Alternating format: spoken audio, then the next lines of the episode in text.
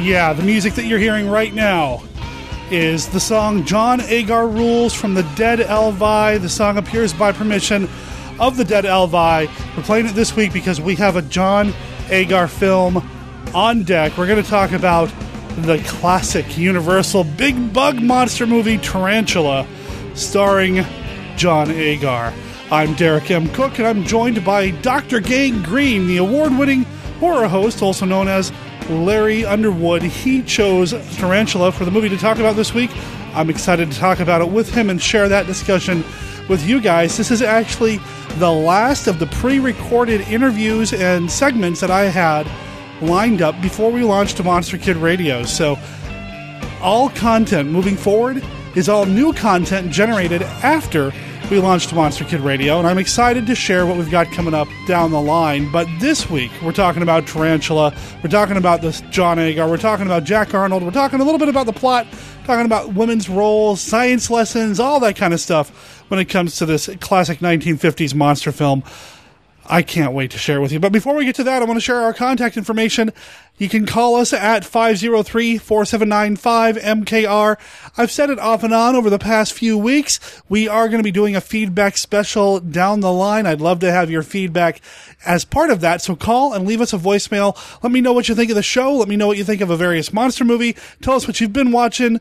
If you went to Monster Bash last weekend, let us know how that went. If you went to San Diego Comic Con last weekend, let us know how that went. Just call in and let us know. Or drop us an email at monsterkidradio at gmail.com.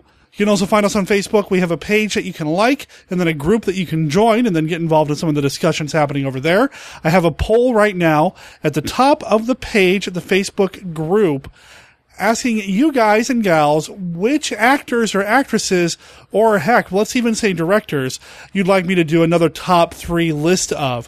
When we launched the show, at Wonder Northwest earlier this year, we started with a top three monster movie list of like our favorite monster movies. Well, I'd love to do that with some more actors and actresses and directors, you know, and I think Vincent Price right now is at the top of the list. But if you have one that you want to throw out there, I think Whit Bissell came up, which is awesome because I love Whit Bissell. Get over to the group and, and let your voice be heard. Vote in that poll. I've had a lot of people asking me if they can find episodes of the show through a means other than iTunes. Well, we're on the Stitcher Radio app, so you can find us on Stitcher Radio. It's an app for your smartphone, or you can go to our bare bones behind the scenes website at monsterkidradio.libsyn.com monsterkidradio.com.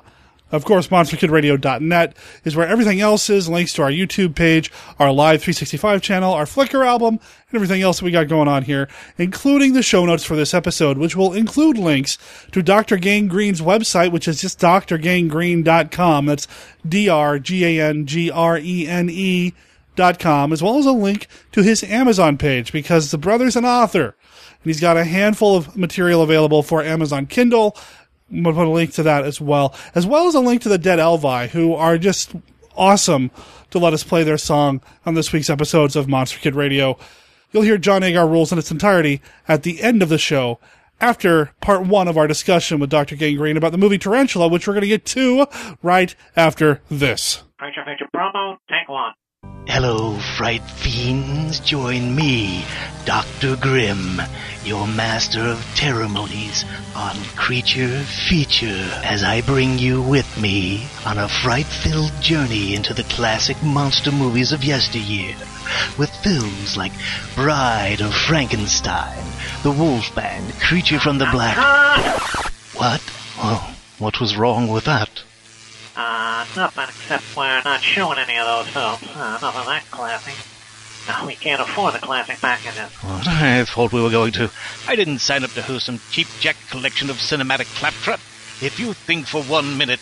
Come check out Creature Feature, the podcast that explores the monster movies of yesteryear. Tune in every other week to hear movies covered featuring vampires from outer space, werewolves disguised as Mexican wrestlers, bug eyed aliens with a fetish for blondes, killer tree stumps, Japanese actors playing Caucasian monsters, cat women from the moon, giant crawling eyes, green slime, and even Hitler's brain.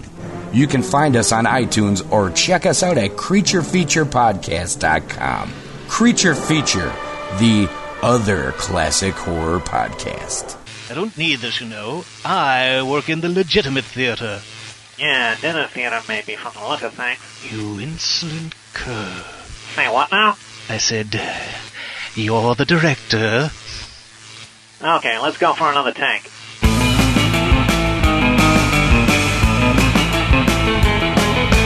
When it comes to big bug movies, you think of them, you think of Earth versus the Giant Spider, and of course, you think of Tarantula from 1955 from director Jack Arnold. And my friend, Dr. Gangrene, also known as Larry Underwood, suggested we talk about this movie for this episode of Monster Kid Radio, so talk about this film. How you doing, man? Doing good. How you doing? Are you a big fan of Tarantula? Love Tarantula, one of my favorite 50s movies. Oh, it's great. Jack Arnold, who I know best from The Creature from the Black Lagoon, one of my favorite 50s movies. Mm-hmm. John Agar. Love John Agar. John Agar rules. You can't really say much more about John. when you think 50s sci fi, I think of John Agar. Yeah. And, you know, of course, he was in the Creature sequel, Revenge of the Creature, with Mm-hmm. director Jack Arnold, of course. And, you know, we've got some really good special effects in here, some great music. This is one of the quintessential, I believe, Universal science fiction movies of the 50s. I mean, Universal was known for their horror movies, their monster movies from the 30s, 40s, and, well, early 50s. And then we transition into the sci fi movies that they were becoming known for in that era. And this one is one of the best. Definitely. Now, did this one come out before or after Earth versus the Spider? I have no idea. Okay, okay. now, Earth versus the Spider is the Bert I. Gordon movie that also has a giant missing a town. Uh, let's see, a quick search, 1958. So this one came out first. The original creepy There, crawly. there you go, there you go. And, I, and there really aren't many giant spider movies out there. I mean, we see giant ants and deadly mantises and things like that, but I can't think of any other spiders. Can you? No, I can't. And you would think, you know, that that would be a role, but maybe this one just did it so well it, it branded itself as the giant spider monster Kind of, movie. kind of you a know? sub sub sub genre. There you go. now I hadn't seen this movie in a long time. Before Larry recommended it to me, uh, I think I saw it last when I had it on VHS way back in the day when I worked at a Blockbuster Video. Remember those? Years yeah. ago. So I hadn't watched it in a long time. Fortunately, it's available on DVD as part of a set uh, put out by Universal with some other movies from that era, like The Deadly Mantis. And actually, I take that back. The Deadly Mantis is not part of that collection. That's a shame. no, it's Monolith Monsters, Monster from the Campus. I'm trying to think. Well, what the Mole else. People, John Uh, Agar. Mole People, another, yeah, another Agar And movie. Incredible. It's a good set. Oh, yeah. And yeah, an Incredible Shrinking Man. That's right. Well, it's another Jack Arnold yes, movie. Yes, who I know, I, I realize I know not very much about. I need to learn more about Jack Arnold and his uh, filmography. Are, are what do you know about Jack no, I, well, I think he directed some Gilligan's Island episodes. Uh, I, I may be totally off base there, but um, but I believe he did. Um, he just did so much good stuff. The guy is is just a solid director. Of course, he did some later on. Went and did some westerns and other things. You know, I think but, everybody um, did in that time, including John Agar. But yeah. no. Yeah, But now I want to see an episode of Gilligan's Island where Gilligan and the skipper walk away from the be- the coastline on the beach, and then the creature's hand comes out, and you hear the sting, da da da. You know, as yeah, I just I want to see I want that mashup in my head to happen. yeah. I mean, he. let's see. I'm, yeah, I'm looking at his IMDb page now. Yeah, Gilligan's Island, Incredible, Shrinking Man, Creature from the Black Lagoon, and It Came from Outer Space are the four it says he's known Oh, for. it so. came from outer There space. you You, know, it's another classic, and that's another Universal film, isn't it? Uh, yeah, it's an, I think. another classic. And one thing that I did notice watching this, Arnold, every once in a while would have the let's sit down and talk about science moments in these movies. You know, Yeah. he did it in Creature when he's talking about the evolution of certain fish that come out on land. He does it in this movie a couple of times, talking about the. Uh, well, we even have the film of the tarantulas.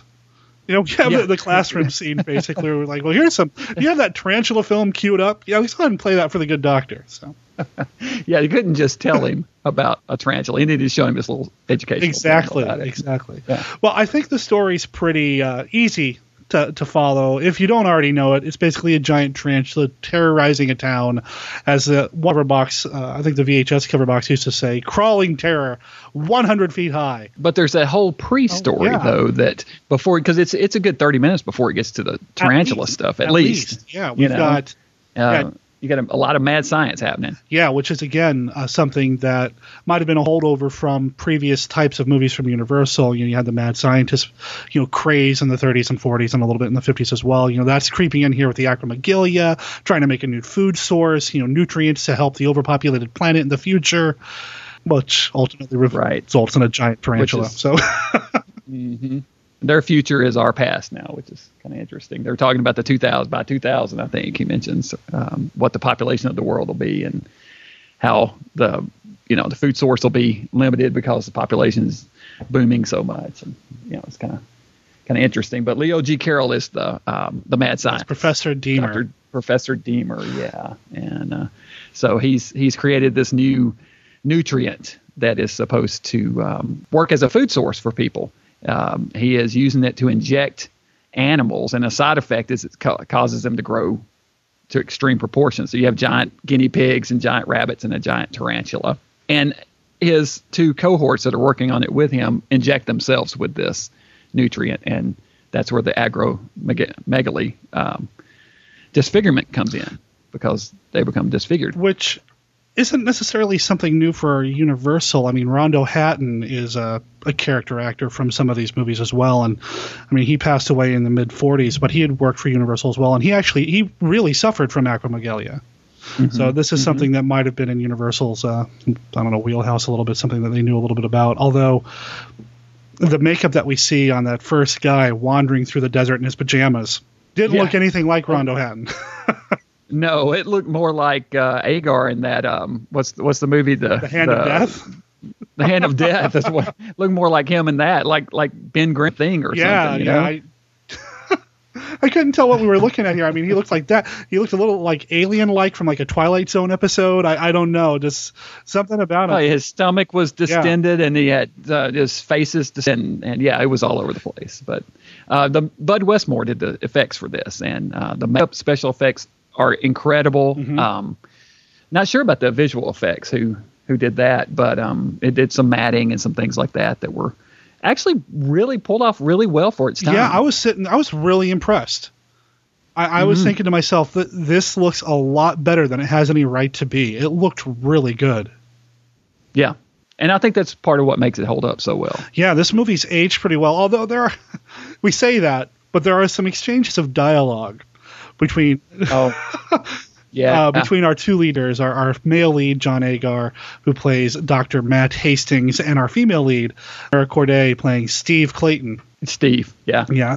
I love how older movies always give women men's Yeah. names. I mean, it's just kind of the thing. But uh, the, in general, the whole attitude towards women is so archaic in this. I mean, it's really um, chauvinistic It- movie in terms of its approach towards It, it women. is. Uh, there's the, you know, science or not, a girl's got to get her hair done, you know? Really? Really? And before that, Yeah. when Dr. Hastings is driving her uh, to uh, Professor Deemer's home to, you know, start working for him, oh, a lady scientist, give women the vote and see what happens? R- really? Yeah. And she shows up, and her boss says, "Well, I just wasn't expecting a scientist that looked like you."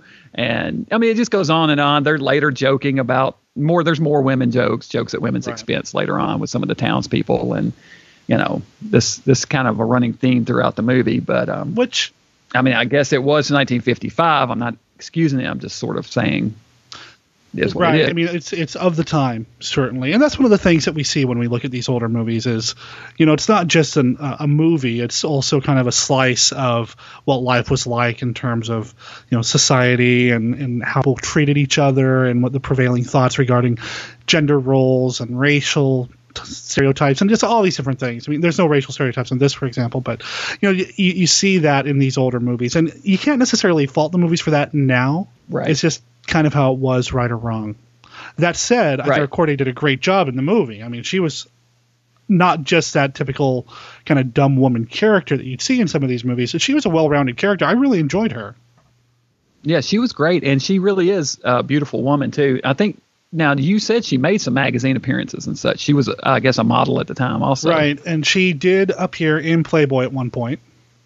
So Mm, she did have a Playboy appearance as well. Um, but yeah, I mean, she was a beautiful. I mean, we can't take that away from her. But Mm-hmm. she was also a good actress, and the character I really liked. I could see this character, the Steve character, going on and having other monster adventures with Doctor Hastings.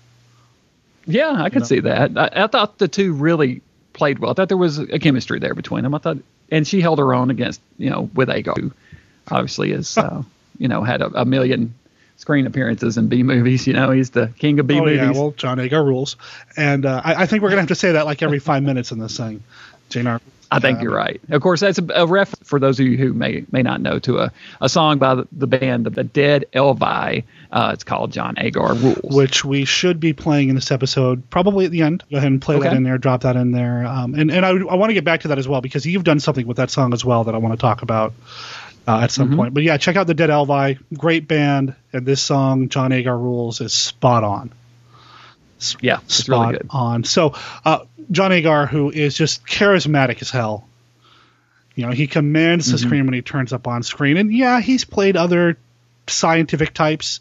You know, we mentioned Revenge of the Creature. You know, he's a, a scientific type in that, but in this, he's a small town doctor who. When we first meet him, I guess flies in to the various small Yeah. towns that he services in Arizona. I rewatched it this morning. That's the first thing I got a kick out of was that he flies his own small, you know, two seater into town, hops out, and immediately jumps into a waiting convertible uh, automobile and drives off in a in a convertible that just ha- they, you know, I guess they knew he was coming, so they had it waiting for him on the landing strip there. Yep. You know, Yeah. Yep. So he he's got to go into town, and you know it's it's life in a small town. Except there's this acromegalia killing people, and Professor Deemer Yep, who yep. wants nobody to look into it too deeply because Mm-hmm. he's got his secret experiments happening just outside of town. So I guess it's not so small a town that you can't have the the mad scientist stuff going on, on you know just outside of town. Um, and I guess you know it's got an airstrip to fly into. So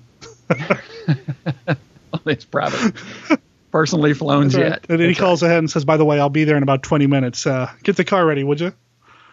Yeah. Good.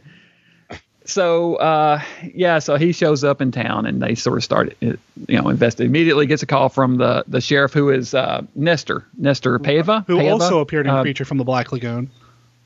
Yeah, he was Yeah, Lucas. and Revenge of the Creature. in- in yeah. I, I could play Six Degrees of Creature from the Black Lagoon with this movie. Like, I, I got this, you know.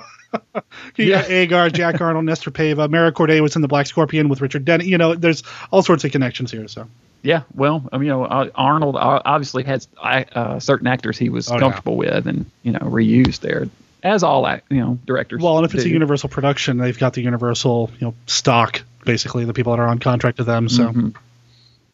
but Paiva doesn't really do. He, he's totally different from the from the uh, Captain Oh, Lucas. he really you is. know, I had- this. I had forgotten it was the same guy until I sat down to watch it again this time, and then I, I realized, wait a minute. And as a character actor, I mean, he was a totally different type. I was really Mm-hmm. impressed.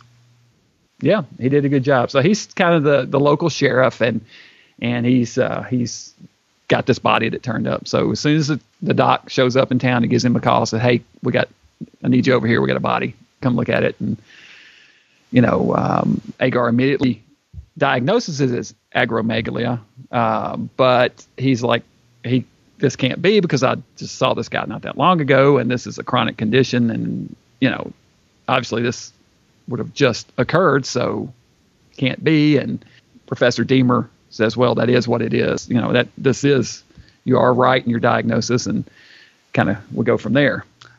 Immediately, he seems like he's hiding something.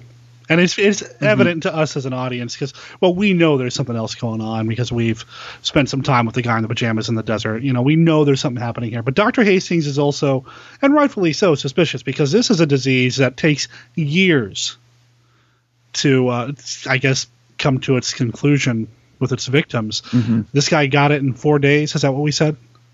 Yeah, something yeah, like and, that. and yeah. he's dead, and that's that's not right. And Doctor Hastings won't let it go. There's something a little creepy here, but the, you know the sheriff's like, well, you know, I'm gonna look into it, but you know, it's not like he wants to ruffle any feathers. Yeah, I mean, Deemer's a well-respected member of the community, and he, you know, as he says, you can't stack up your knowledge against someone with years of experience like Deemer. So we'll just sort of let right. it go. I mean, at one point when Doctor Hastings is proven wrong about something, the sheriff will. Well, next time there's an issue, I'll just call a doctor from Phoenix. You know, like, whoa. right. it does get preachy, like you were mentioned before, with the the sign, a little heavy-handed on the scientific explanation of the bonding agents for the for the serum that they've created and this and that, and you know, kind of make sure that you know this rubber science is is is you know how it works, but exactly. um, but they do spend a good amount of time on that, and, and they you learn that uh, that he's created this formula that he wants to use for to, to solve the world's food supply, coming food supply problem. that they anticipate. and, and he's bringing in Steve to help him out as a research assistant. But before Steve gets there, there's an accident at the lab because you said there were two other people working with Deemer. We saw one die in the pre-credit sequence. The other guy comes back and he's also suffering from the acromegalia. And there's a struggle, a fight, and a fire. and the tarantula escapes during the the uh, the fracas. The the glass cage is broken. The the tarantula, which is at at this point about maybe three feet, three and a half feet long, tall, a couple feet tall. You know, it, it caught and escapes and crawls out into the Yep. desert, where it continues to mutate and grow. grow and grow. And you know, I want to talk about the lab real quick. We mentioned the matte special effects. They're on full display here in the lab because we don't just see the giant spider. We see the giant. Is it a rabbit and then a guinea pig? Mm-hmm. And Yeah. you know, Professor Deemer is walking between the camera and the giant animal in the background, and I couldn't see the matte lines. It looked really good. It did. Well, the fact that the cages were shot from straight on Yeah. and they were so rectangular that they were able to mat it perfectly mm-hmm. in in those cages, you know, and it was just really an ingenious way to shoot that scene. Um, and it, it really holds up. I mean, it looks great. Mm-hmm. But you know, this is the same guy that directed The Incredible Shrinking Man, and those effects are great That's also. true. That's true. Kind of in his wheelhouse. It's kind of just very, very well done. Definitely. And that's what holds up well with this movie, are the visual I think so. I think if you get hung up in some of the sexism and all that, at least you can go to the giant spider. That's right. Yes, you can. So the giant spider's loose, and now we're just waiting for the spider to, well, to turn into the 100 feet of crawling terror. But in the meantime, you know, we meet Mm-hmm. So it- Steve and everybody. We got to We got to meet Steve.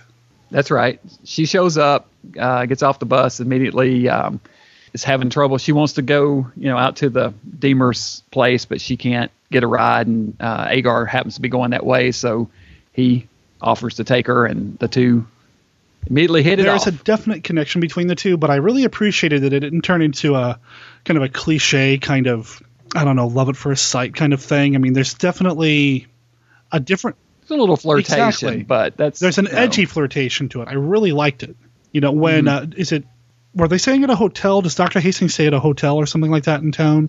A boarding house of some Well, sort? it's like I, I was a little not too sure on that. Um, if maybe his office Ah. was maybe maybe she just came into where his office was, and that's where the switchboard or the I don't know. I'm not exactly sure. yeah, it's it's a little unclear as to what the living arrangement is, but she's there looking for a ride. He's there. The person who runs the front desk offer you know this recommends, hey, Doctor Hay, you know, he's going out this way. Uh, can you give her a ride? And do you want me to introduce you to each other? And they both look at him and say no together and walk off. There's an edgy kind of Yeah. flirtation here that I just really liked these two. I want to see these two go on adventures together, man. They, sh- Mm-hmm. Yeah, they should go they- fight. they well should go fight the deadly mantis. and the black Yes. scorpion. Oh wait, wait, Agar's Ah, not in well, that. Dang, You know, but she is, and then he could just get. I don't know. she should have brought him I, I smell some fan fiction coming here. That's what I'm. oh goodness. So they uh, head off and make their way to Deemer's office, and at this point, they find the um, the lab's been smashed to bits from the ensuing fight that they had earlier. Professor Deemer believes that all of his specimens were destroyed. He doesn't mention what was destroyed at this point. It would have been useful if he had mentioned, "Oh, by the way, you know, I also lost that giant tarantula I was growing." But you know, I mean, that comes well, up later. I don't know. Well, he wasn't awake though. He well, and what we forgot to uh, to mention also is in the fight he is knocked unconscious, and the other uh, guy injects Professor Deemer with the same formula. I think we neglected to That's mention that earlier. So he has been injected with this now also. So we know that he is about to suffer the same fate as the other two men. But while he was unconscious, maybe because of the fire or whatever, he wasn't sure what escaped, you know, or what was destroyed. I don't know.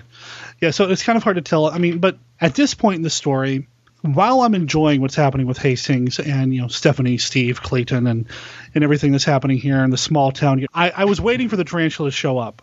I felt myself getting a little anxious waiting for the spider to happen. Yeah. Um, while I'm not, I'm not saying that it wasn't well done and the suspense i mean i suppose was in place on purpose. It worked on me. It made me want the spider. I felt like there was a little meandering that could have gone south for me. It could have turned into the cheesy kind of you know Hastings and Steve go out to the rock formation and you know they could have done the grandiose kiss with the music swelling in the background and all that but no they're just kind of out sightseeing so i mean I, I it's a fine line that arnold was walking here in terms of mm-hmm. keeping the suspense high keeping the story going Yeah, I think that's all really well Yeah. done, and it's, it never crosses that line. So, so yeah, I think it's well. I think that's well done, and I agree. The best part of the movie is the second half where the the tarantula Oh, is of course. rampaging. The prequel stuff, it just it's just a little talking. It's, it's a little draggy. it does So, get a little draggy yeah. Um, it gets on to the tarantula maybe at the halfway yeah mark. the halfway we start seeing the tarantula and then about the two-third maybe three-quarter way you know it's really town versus tarantula So the tarantula, while the rest of the characters are kind of sorting out what they're doing, the tarantula has started skulking about town and making snacks of cattle and uh, occasional person here and there. And the doctor's getting reports, oh, somebody else has been killed, so he'll go investigate. And ev- in every instance, he finds bones that have been stripped clean of every of all the flesh and skin, and these strange puddles of white substance. which is just creepy Yeah. but not so creepy that Hastings doesn't taste it later when he finds it later. what? Don't you love that? He wa- walks up to it the first time he sees it, and his immediate thing is to stick a finger in there and I'm taste going to it. smell Mm. this and I'm going to taste it, and that's going to. What are you doing? And I'm gonna touch. I'm gonna touch, smell, and taste this. Yes, I guess he's using all his senses. I don't know, but like, man, that's a mad that's, science. that's right. Well, see, he's just a little town doctor here. Now, if he was the the brilliant scientist that we see in other movies, I don't know. I'm stretching. it's almost on par with the scientist from Monster on the Campus. The in, ineptitude of that scientist as well. Yeah, yeah. Which we haven't seen that in forever either. And I think that's another Arnold I- movie, yeah, isn't it? I think so. Yeah. yeah. So. Uh, anyway, Yeah. So the goo is bitter tasting, so it must be bad. yeah. So now you know that spider venom Yes, tastes which bad. I'm glad we know that now, so that if, if I come across some white substance that just tastes bitter and a bunch of skeletons nearby, I'll know what. Well, yeah, that uh, your first inclination isn't yes, to taste it. Yes, yes, yes. Hmm. Huh, must be a giant spider. Yeah, that, That's huh, funny. Yeah. Yeah. Uh, that's See, we learned something in this movie. That's right. We did. So you've got your cattle that have been stripped clean. You've got your human skeletons that, that they're finding here here and there. We got a couple more victims. So everything's mounting up. Uh, Dr. Hastings takes a sample and sends it off to the lab to get it analyzed and uh, discovers that it is spider venom. So he starts putting two two and two together and starts suspecting that there's a spider on the rampage. Exactly. And later on, Professor Deemer does mention they were working on a tarantula as well, which, of all the things to be working on in terms of like nutrients and things like that, it does seem weird that they were trying to feed a tarantula to me because a tarantula Mm-hmm. is about as far away from a human being as as you can get. Yeah. I mean, I understand they're trying to make a Well- food stuff for the world population and all that. So you tested on mammals. You got the giant guinea pig and the giant rabbit, but why a tarantula? Yep, because he had a, an ape. There was a small monkey there, and he didn't apparently inject it with the monkey. Although I was thinking to myself, you know, we could have King Kong running around in the desert here if Yeah. they had. That might have been kind of cool. Giant. But I guess he didn't because he was feeding the monkey and playing with the monkey. And at one point, someone off screen throws the monkey at him. Although I think it's a there's a weird jump cut. I think it's a stuffed animal, and they cut to them. Did you I, I notice did when? Professor Deemer is surveying the wreckage of the of the fire in the lab and all that. He's out wandering around in the desert night, and this giant shadow appears off to the left of the screen, and then something jumps out at him, and it's clearly somebody tossing the monkey to him because it's just a little tiny Mm-hmm. I'm monkey. not sure. Yeah, and I'm not sure if it's the monkey or a stuffed animal, but there's a weird jump cut that suddenly he's holding the little Yeah. monkey in his in his hand and, and petting it. So it's clearly somebody tossing whatever uh, to Leo Yeah. Carroll. It's just like a catch. You know, it's like what?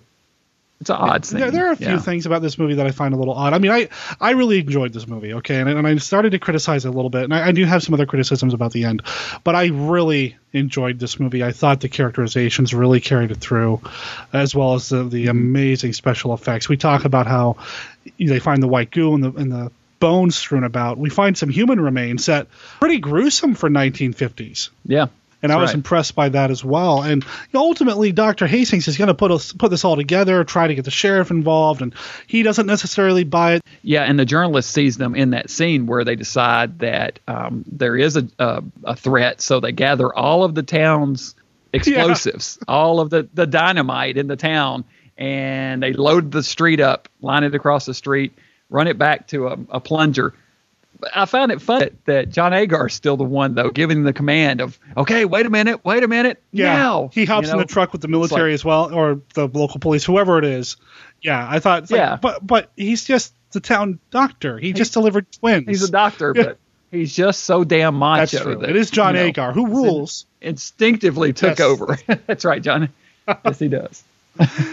so they blow up the the dynamite, which doesn't harm the giant tarantula at all. It continues stalking. So they run from it and immediately drive straight back to town. It's like, okay, there's a giant tarantula following, following us. Let's drive right yes. into town so it'll exactly. follow us. Let's go back to where everybody else is living, where we have no more dynamite. As we commented earlier, there's no more dynamite in town. mm-hmm. So they head back to town. But fortunately, we have Clint Eastwood to Clint the rescue. Eastwood piloting a bunch of stock footage, coming in to save the day. in a in a fighter jet. Uh, we saw earlier that they had scrambled four fighter jets, and they come shrieking into town and start bombing the tarantula as it's making its way towards the city that they had it had right. they, to. They uh, they rocket they threw rockets at it and then they drop napalm on it and then that's that. And I, I think Clint Eastwood he's not even credited in this, is he? I don't know that he is of course, you know, he is on IMDb and he is, everybody knows now that he's in it, but I don't know that he's listed on the yeah. end credits. And, of course, he was one of the Universal, you know, stock actors. He was on contract to them, so they kind of put him wherever they needed him.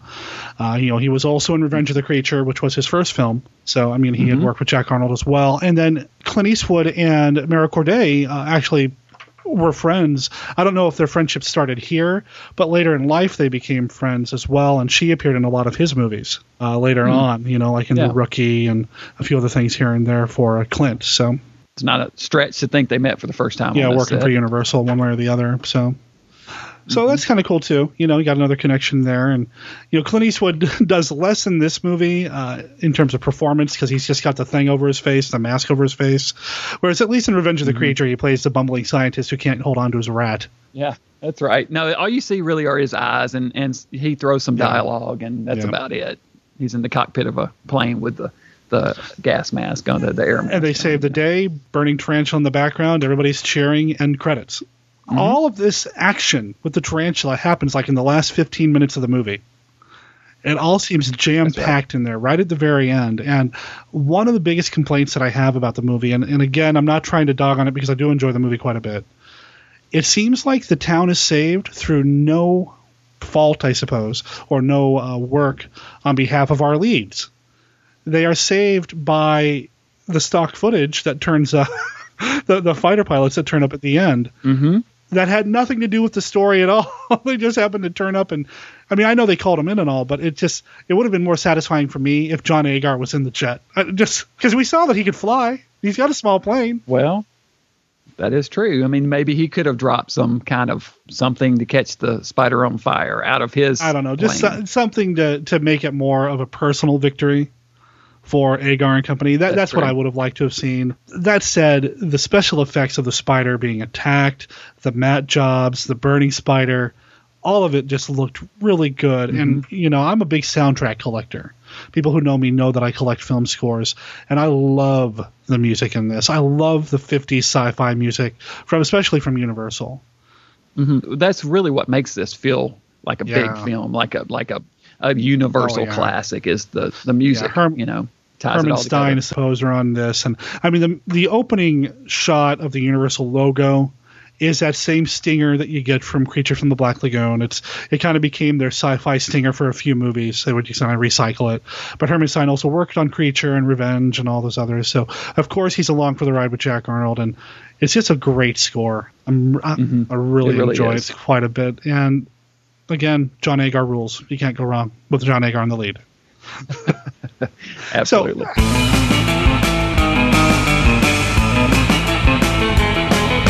Big thanks to Larry for joining me for this week's episodes of Monster Kid Radio. Come back in a couple of days for part two of that discussion. Talk a little bit more about the movie itself and kind of its impact and its influence on us as monster kids and him as a horror host. Again, you can check him out at drgangrene.com or look up Larry Underwood at Amazon to check out his short fiction.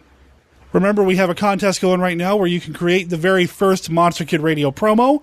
It's got to be between 30 and 60 seconds long. It can use some music that we use here on the show when we don't have a band like the Dead Elvi providing the music. The deadline is August 11th, and if you are the winning producer of the Monster Kid Radio promo, you do get an unopened, never watched virgin copy of White Zombie on Blu-ray from Kino. It came out not too long ago, and it looks great. It's got a great commentary track. One of the best Bela Lugosi movies, one of the best zombie movies ever. Can't wait to see what you guys turn in for that. I have no entry so far, so the field is wide open. Monster Kid Radio is a registered service mark of Monster Kid Radio LLC. All original content of Monster Kid Radio by Monster Kid Radio LLC is licensed under a Creative Commons Attribution, Non-Commercial, No Derivations 3.0 Unported license. Of course, that does not extend to the song John Agar Rules by the Dead Elvi, which you're going to hear in its entirety right now, courtesy of the band. Talk to you in a couple of days.